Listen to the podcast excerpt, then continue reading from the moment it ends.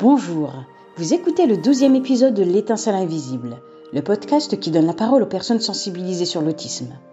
Que ce soit les aidants familiaux, les intervenants, les professionnels, les enseignants ou éducateurs spécialisés ou encore les membres d'associations, nous débordons tous de créativité et de motivation pour sensibiliser sur ce sujet à notre manière.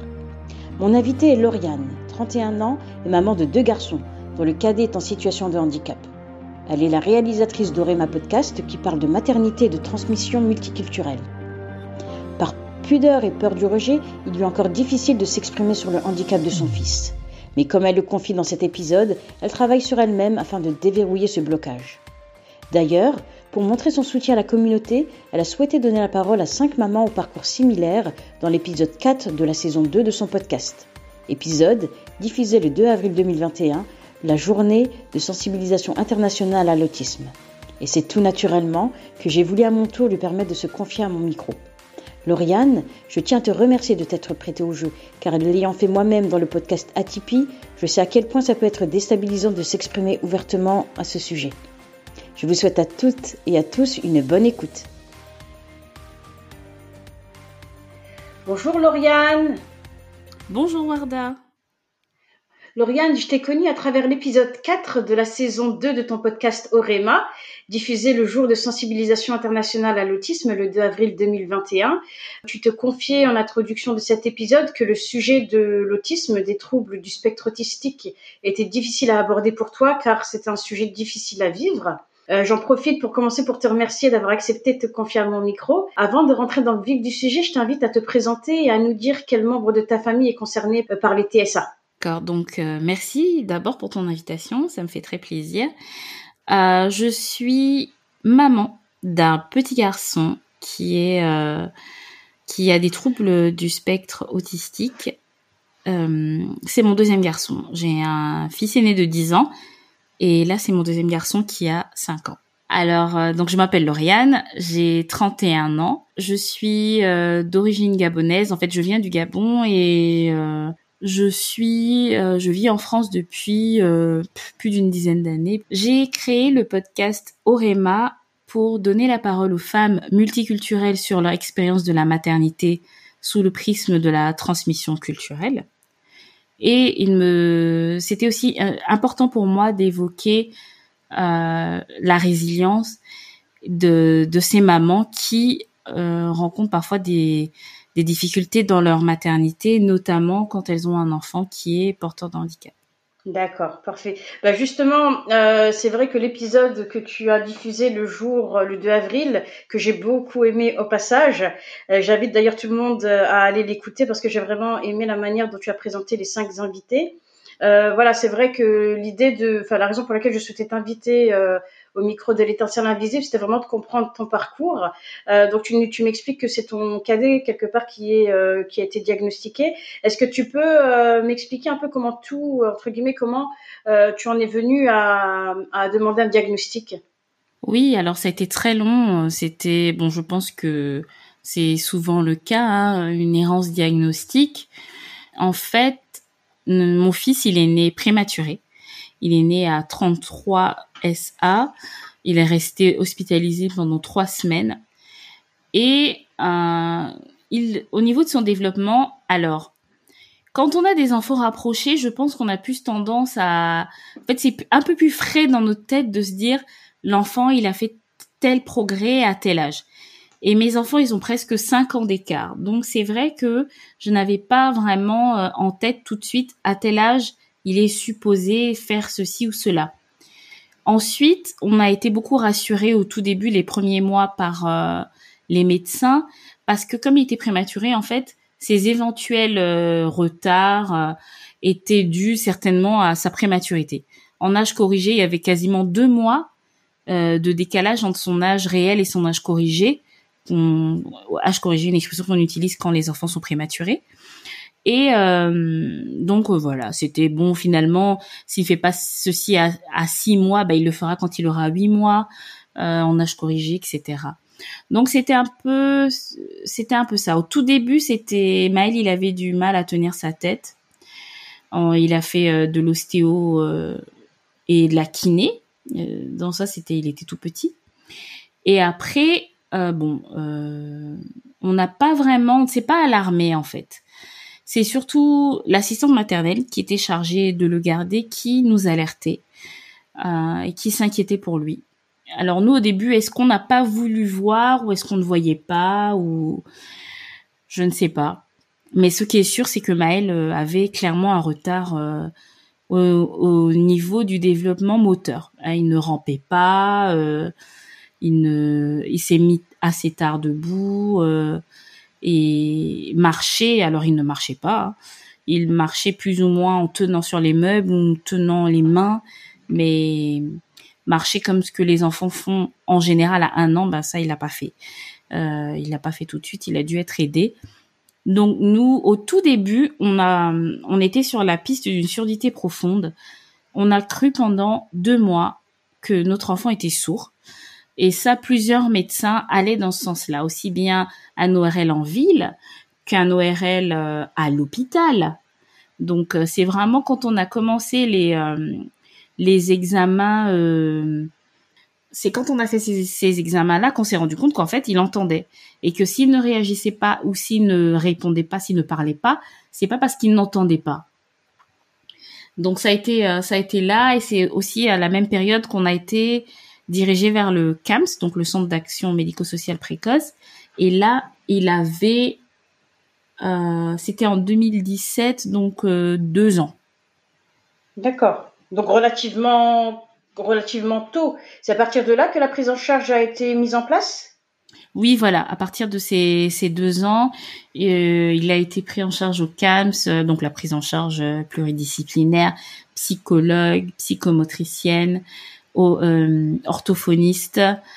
Euh, bon, après, voilà, ponctuellement, ergothérapeute, euh, généticien aussi, parce que du coup, bon, pas au C A M S, mais qui nous ont mis en lien avec... Euh, avec euh, le généticien, euh, médecin, médecine physique de réadapta- réadapta- rééducation, réadaptation, donc M P R.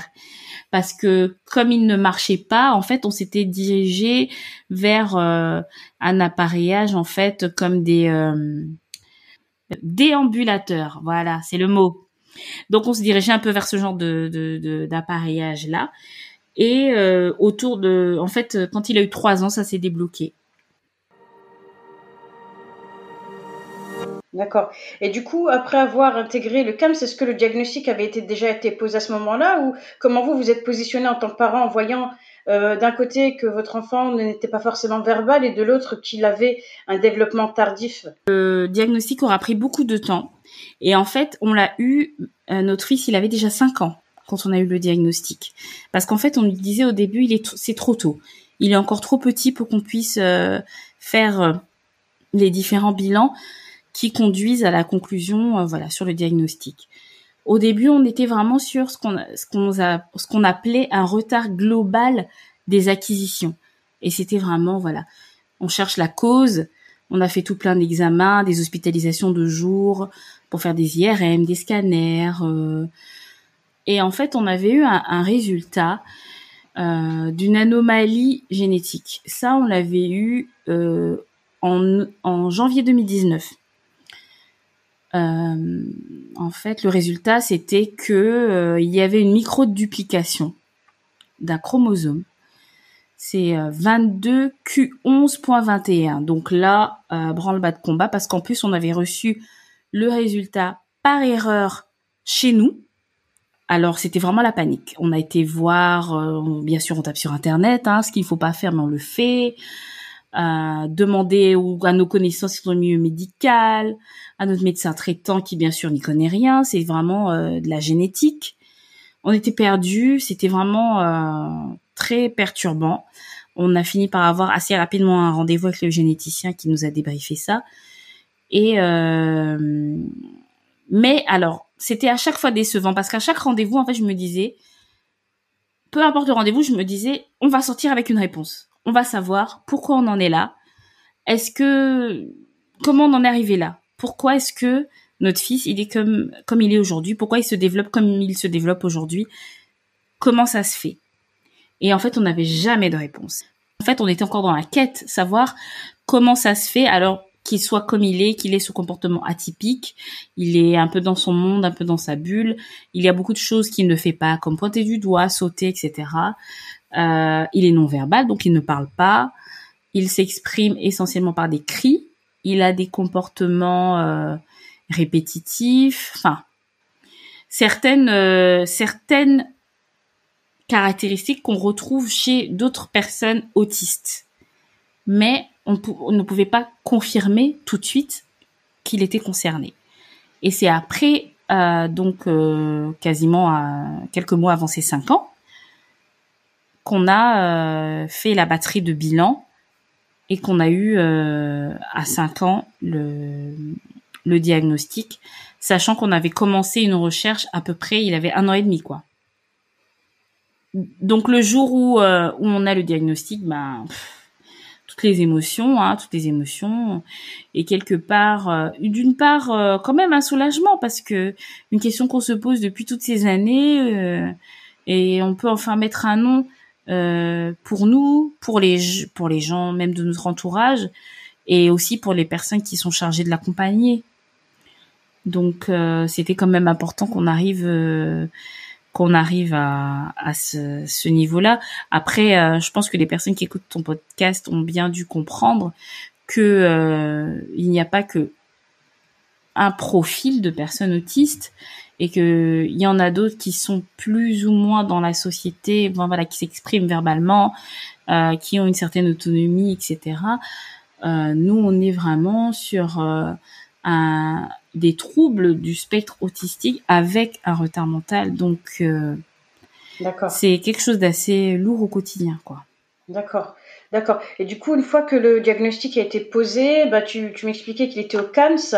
Le C A M S, si je me souviens bien, c'est jusqu'à l'âge de six ans. Exactement. Il l'a pas encore, mais il les aura en septembre. Donc oui, il va devoir arrêter le C A M S. D'accord. Et du coup, quel est le, on va dire, le, l'après ? Aujourd'hui, tu as de la visibilité par rapport à ça ? Très peu, c'est très flou pour moi parce que c'est vrai qu'au C A M S, euh, on est très bien accompagné, euh, notamment par une assistante sociale qui nous aide à remplir tous les dossiers pour la M D P H, tout ce qui est administratif, euh, même pour euh, faire les inscriptions au centre aéré pour l'été, et cetera. Les centres aérés des I M E en France, donc euh, non. Je, pour moi, c'est très flou aujourd'hui. Euh, je me doute bien qu'il va devoir euh, continuer des prises en charge en libéral. Euh, et je pense bien qu'en fait, avant de quitter le C A M S, on fera une, une synthèse générale sur tout ce qui s'est passé pendant ces pff, combien d'années, c'était long, euh, qu'on aura été au C A M S, et euh, et sur qu'est-ce qui, ce qui s'offre à nous en attendant qu'ils puissent être trouver enfin une place dans un I M E, un institut médico-éducatif ici en France. Ah, d'accord, en France. Parce qu'il me semble que tu es euh, tu es dans le nord de la France, c'est ça ? Oui, voilà, je suis à la frontière, enfin pas pas loin de la frontière belge.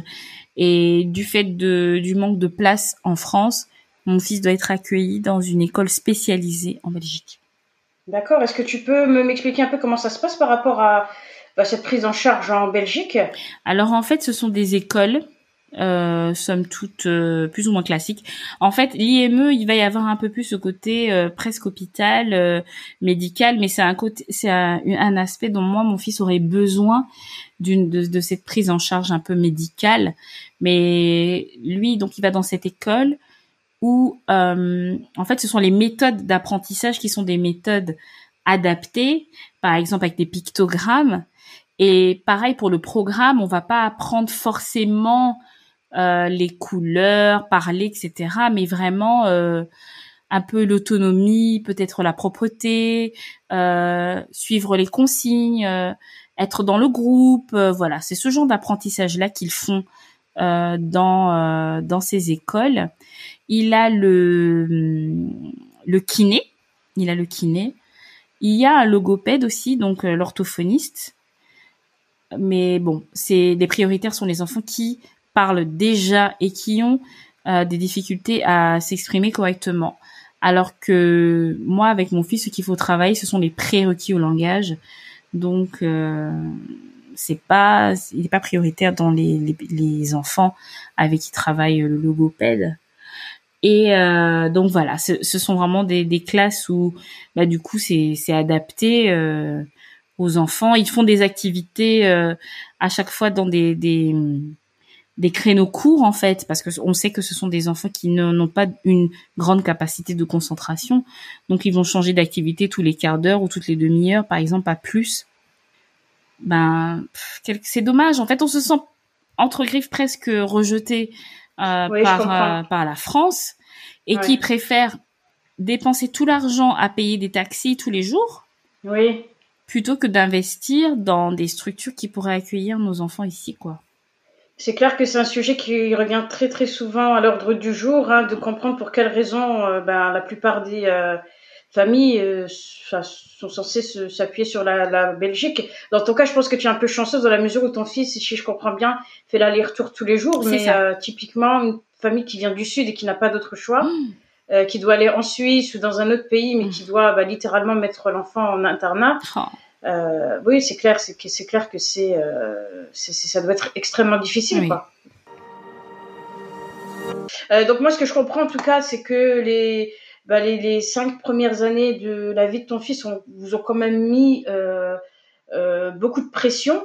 Et ce que j'aimerais comprendre, c'est un peu bah, l'impact, tout ce que ça a changé dans votre vie familiale, la vie professionnelle, la vie, euh, la vie personnelle.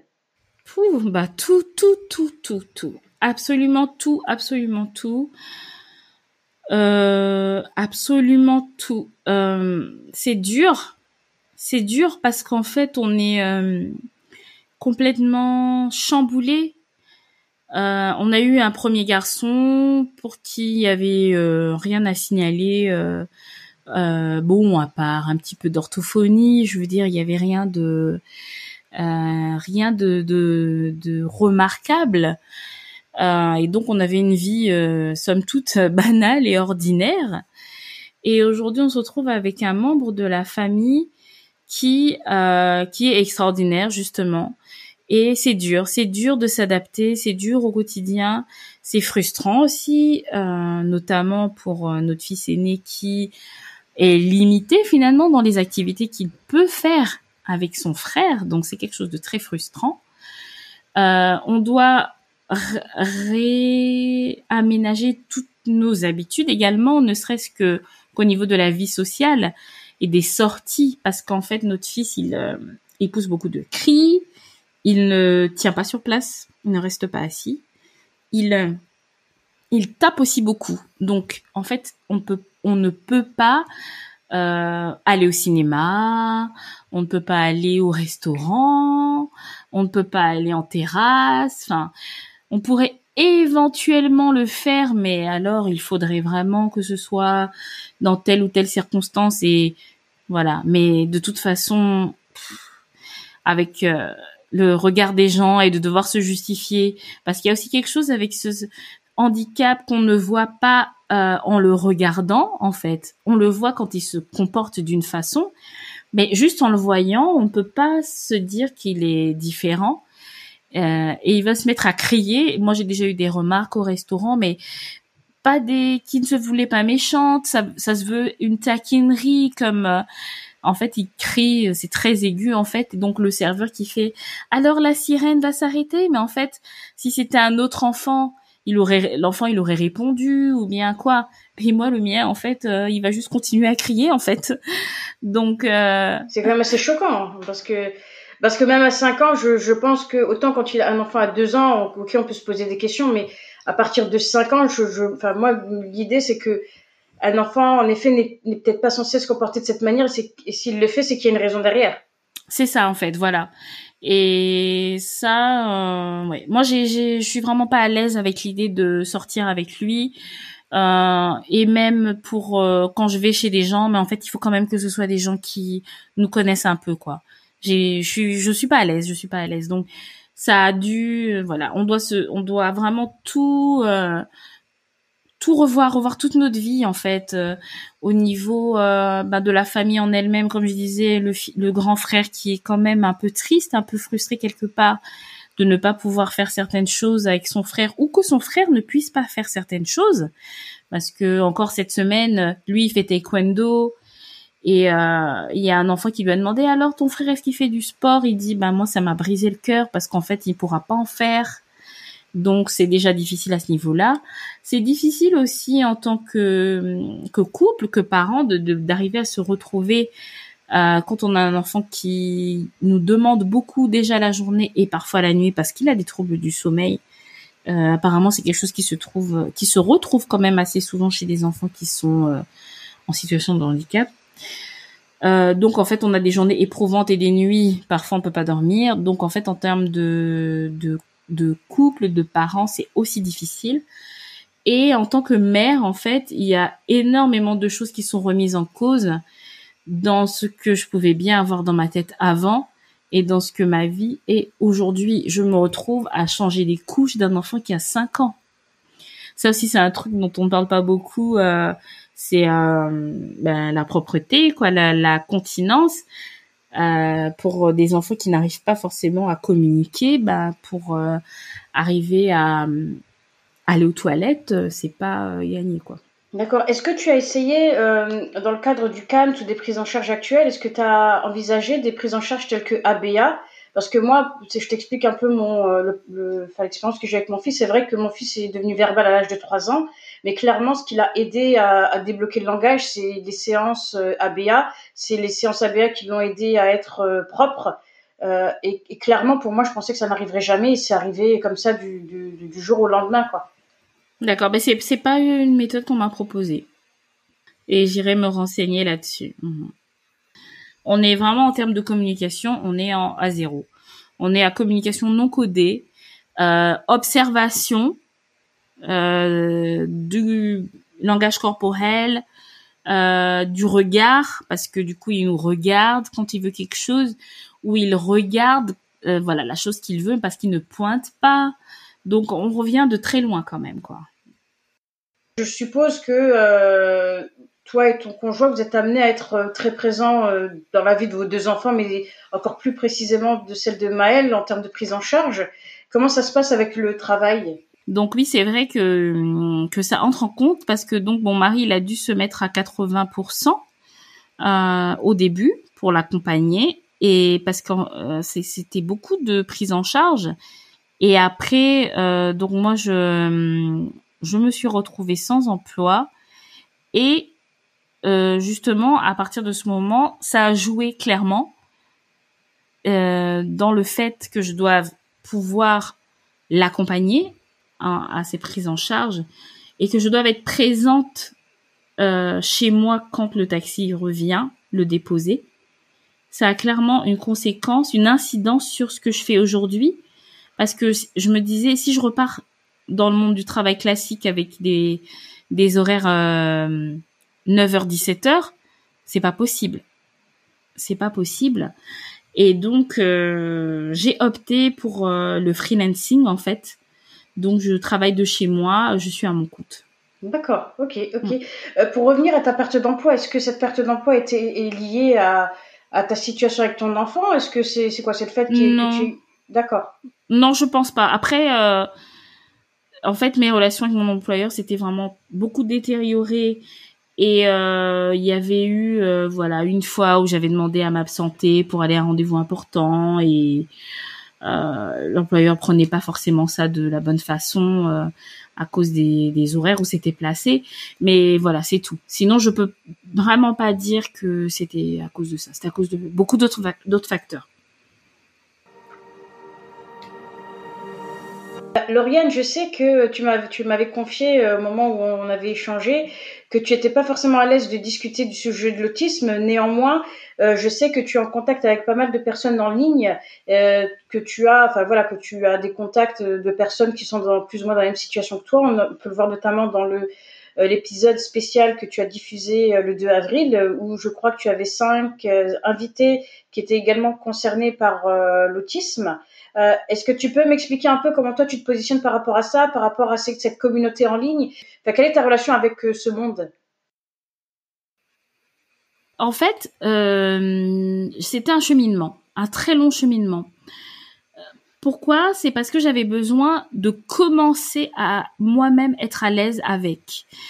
Euh, ça m'a pris beaucoup de temps. Je peux pas dire que je suis à l'aise avec, mais en fait, c'était, je ne sais pas comment dire, c'était presque un secret. Parce qu'en fait, j'ai un blog, moi, depuis deux mille onze. Et je parlais beaucoup de maternité déjà à l'époque sur le blog. Et quand euh, quand je me suis rendu compte de tout ce qu'on avait comme difficulté avec notre fils, en fait, moi, je n'osais, je, je ne savais pas comment en parler. Parce que j'étais tellement bouleversée. J'avais besoin de me recentrer d'abord. J'avais, je n'avais pas les mots, je ne savais pas dire ce qui nous arrivait, je ne savais pas, je traversais tellement, en fait, je ressentais tellement de choses en même temps que je, je pouvais pas, je pouvais pas en parler. Et j'ai commencé à en parler un petit peu sur le blog, et après, euh, après sur Instagram, et en fait, je me suis dit, ben, il faut que j'aille, il faut que j'y aille parce que c'est un sujet qui me tient à cœur, c'est un sujet qui fait quand même partie de mon quotidien. Euh, moi, ça me fait du bien de lire et d'entendre des témoignages de mamans qui sont concernées parce que je ne suis pas seule, parce que ça me rassure dans ce que je ressens. Et je me suis, je me suis jetée à l'eau comme si je sautais euh, d'un plongeoir et en plus, euh, je ne sais pas nager. Donc, euh, voilà, c'était vraiment, tu sais, j'avais l'impression que c'était entre griffes, je mets beaucoup de griffes, un coming out, quoi. De dire, je suis la maman d'un enfant porteur d'handicap. En fait, il y avait beaucoup de choses. Est-ce que... En fait, c'est très compliqué parce qu'en plus, moi, tu vois, comme je l'ai dit en début, je suis gabonaise. Je suis née au Gabon, j'ai grandi au Gabon. Et il y a, on a beaucoup de tabous et on a beaucoup de pudeur. En fait, c'était entre... Entre... Euh, pas envie d'en parler pour pas que les gens me jugent ou qui me critiquent ou disent, qui disent du mal ou qui se moquent quelque part. Et euh, peut-être la peut-être la honte quelque part aussi. D'accord. Bah, tu sais quoi, je me reconnais euh, beaucoup dans ce que tu viens d'expliquer parce que moi j'ai eu exactement les mêmes étapes et clairement je pense que le podcast que j'ai créé c'est un peu mon, ma, mon coming out, mon coming out à moi. Et euh, voilà, moi, le diagnostic est posé depuis cinq ans et le, le podcast, il date de janvier de cette année. C'est pour t'expliquer le, le temps que ça m'a pris aussi, quoi. Mais je, je reconnais très bien ce que tu expliques et c'est vrai que je pense qu'on a besoin d'apprivoiser le sujet, de savoir de quoi on parle, de savoir ce qui est possible ou pas avant d'en parler ouvertement parce que euh, c'est, c'est clair que c'est un vrai chamboulement. Oui, c'est vrai. Et euh, tu sais, moi, le mot handicap, moi, j'ai voulu l'utiliser. Euh, et j'ai voulu aussi... Euh... que mon fils aîné l'apprenne. Parce que je ne voulais pas qu'il euh, l'entende à l'extérieur et qu'il le prenne comme une agression. Euh, parce que moi, la première fois que j'ai entendu ce mot pour parler de mon fils et que c'était dans la famille, et c'était pas mal dit parce que c'était la réalité, mais la première fois qu'on a utilisé le mot, je te jure, euh, c'est comme si on me donnait, qu'on me faisait du mal. Et donc, le temps que ça fasse son chemin dans ma tête, et tout, très vite, j'ai voulu utiliser ce mot. Vraiment, parce que c'est... Voilà. Après, voilà, si on veut faire, allez, euh, quelqu'un qui est bien, là, politiquement correct, on va dire, allez, en situation de handicap, euh, porteur de handicap, et cetera. Mais les gens dans les maisons, c'est, c'est pas vrai. Comme ça qu'ils parlent. Les gens, entre eux, ils vont dire l'handicapé. Donc, moi, je, je voulais pas que mon fils, on lui dise ton frère handicapé et que lui, ce soit quelque chose qui le blesse comme ça a pu me blesser. Donc, je lui ai appris ce mot. Et, et aujourd'hui, il l'utilise, lui. Et je préfère ça. Ok, bah écoute, je, je, je peux que saluer l'approche que tu as eue parce que c'est clair, on se rend pas compte que les mots ont un pouvoir euh, extraordinaire, j'ai envie de dire, mais un gros pouvoir sur euh, le mental et la perception des gens, en fait. Mmh, mmh. Ok. Ok. Et aujourd'hui, comment tu te sens par rapport à, t- à, par rapport à ça ? euh, Je travaille sur moi euh, toutes les heures de la journée et la nuit. Je refuse de me projeter dans un futur trop lointain. On est beaucoup euh, pas tout à fait au jour le jour parce que voilà, il faut quand même faire des prévisions, mais pas trop loin. De toute façon, qui sait de quoi demain sera fait ? Exactement. Personne. Donc euh, voilà, aujourd'hui je j'apprivoise encore. Euh, je prends de plus en plus la parole. j'ose. Euh, je travaille sur moi et euh, c'est dur. C'est dur parce que, tu sais, on utilise le mot de faire le deuil de l'enfant qu'on n'aura jamais. Je trouve que c'est dur parce que il y a des parents qui perdent leur enfant. Donc, c'est injuste d'utiliser ce mot euh, face à eux. Mais il y a quand même quelque chose dont on doit accepter euh, que, que ça, ça n'arrivera jamais. Mmh. Parce que, tu vois, j'étais à un moment tellement entre... Allez, qu'est-ce que je fais ? Est-ce que je suis optimiste ? Est-ce que je suis pessimiste ? Est-ce que je suis réaliste ? Est-ce que je suis... Euh... Est-ce que je me mets... Euh... Parce que j'ai été élevée dans une famille chrétienne, catholique, pratiquante. Et la réponse, euh, c'est, euh, c'est Dieu, euh, la religion, la prière, la foi. Où est-ce que je me situe, moi, dans tout ça ? Est-ce que je crois que Dieu va accomplir un miracle sur mon fils ?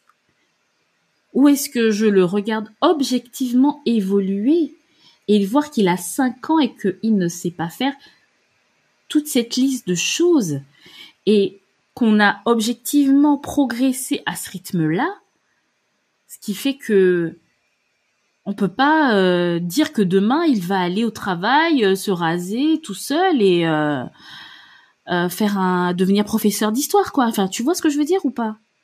Donc, il y a quand même certaines choses, je dois dire au revoir à certaines choses, quoi. Je, j'ai changé sur ce thème-là avec une autre invitée hier, euh, parce que c'était suite à un, un commentaire qu'une personne, un abonné avait fait sur un post. Et clairement, mon invité disait, mettant en avant le fait que la, sa priorité, c'était le bien-être de son enfant, mmh. bien-être physique et mental, au-delà de l'apprentissage du retard. Et mmh. c'est vrai que, euh, c'est vrai que la société d'aujourd'hui nous met une pression folle sur le fait que, en effet, il faut des prises en charge, il faut ci, mmh. il faut ça, au détriment du bien-être, parce que le, le bien-être, c'est quelque chose qui, prise en charge ou pas, le bien-être, c'est quelque chose que tout parent peut mettre en place. Oui. Et, et c'est vrai que, enfin moi, je, je, je la rejoignais beaucoup dans ce, ce qu'elle disait, parce que euh, moi, je sais que, concernant mon fils, il y a des fois où, même s'il y a une prise en charge depuis plusieurs années, il y a toujours des moments difficiles, et dans ces moments-là, moi, je me raccroche à des petits moments de la journée, cinq à dix minutes où tout s'est bien passé, il a souri, ah. il m'a fait un câlin, et ça me fait du bien. C'est vraiment... Et voilà, et ça, je me dis, il faut, il faut plusieurs de ces moments-là dans la journée, si possible, et au diable le reste, quoi. Parce qu'au final, oui. ce qui compte, c'est ça, quoi. C'est euh, le fait que mon fils sourit. C'est, je pense que ça aura plus d'impact positif que bah, le fait d'avoir une demi-heure avec une psychologue. On a, on a besoin de ça pour avancer. C'est ce que moi, ça m'a apporté d'entendre ces histoires, en fait. Parce que tout ce que ça a bien pu me, m'apporter de voir, d'entendre, de lire. D'autres mamans qui vivaient euh, euh, des choses similaires. Euh, ça m'a beaucoup apporté, ça m'a beaucoup aidé. C'est pour ça que je parle et je me dis peut-être que ça peut aussi apporter et peut-être que ça peut aussi aider d'autres personnes. Et aussi sensibiliser finalement les personnes qui sont peut-être pas directement concernées ou bien qui font partie de la famille parfois, mais qui n'imaginent pas que leur frère ou euh, leur belle-sœur ou quel- quelqu'un de leur famille vivent ça. Donc, je pense que c'est aussi pour ça que c'est important d'en parler. D'accord, super. Euh, bah pour finir, je, je voulais quand même te laisser le mot de la fin. Euh, et voilà, quel est le, entre guillemets, le message que tu souhaites faire passer euh, bah, via, euh, euh, via mon podcast ?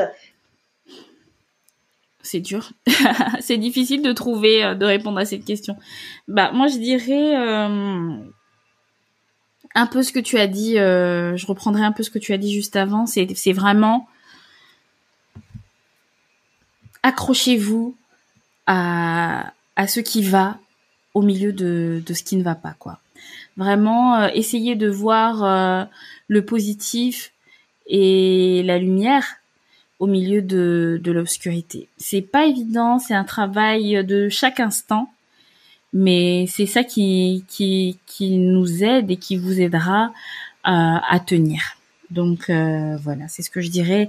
Essayez vraiment de changer... Euh, votre perspective, même si ça prend énormément de temps et que ça demande beaucoup de travail, mais ça peut être euh, ça peut être salvateur et ça peut permettre de de, de vivre des des moments de bonheur même euh, même dans la dans la difficulté.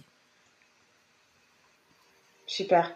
Bah, écoute, Lauriane, je te remercie infiniment d'avoir pris le temps de, euh, de te confier à moi. J'ai vraiment apprécié, beaucoup apprécié nos échanges et surtout d'avoir euh, appris à te connaître un peu mieux. Euh, et je peux que te souhaiter euh, bah, tout le meilleur pour toi et ta famille euh, dans les années à venir. Ben, merci beaucoup, Warda. Merci de m'avoir invitée et merci de me permettre de m'exprimer sur, euh, sur ces sujets-là. Merci beaucoup. Avec plaisir, Lauriane. Merci d'avoir écouté le douzième épisode de L'Étincelle Invisible. Enregistrer cet épisode avec Lauriane m'a permis de découvrir une autre facette de sa personnalité. Je la connais pétillante et souriante via les réseaux sociaux et je la découvre touchante et pleine de résilience face aux défis du quotidien. Comme elle nous l'a confié en conclusion, la clé est de voir ce qui va dans ce qui ne va pas.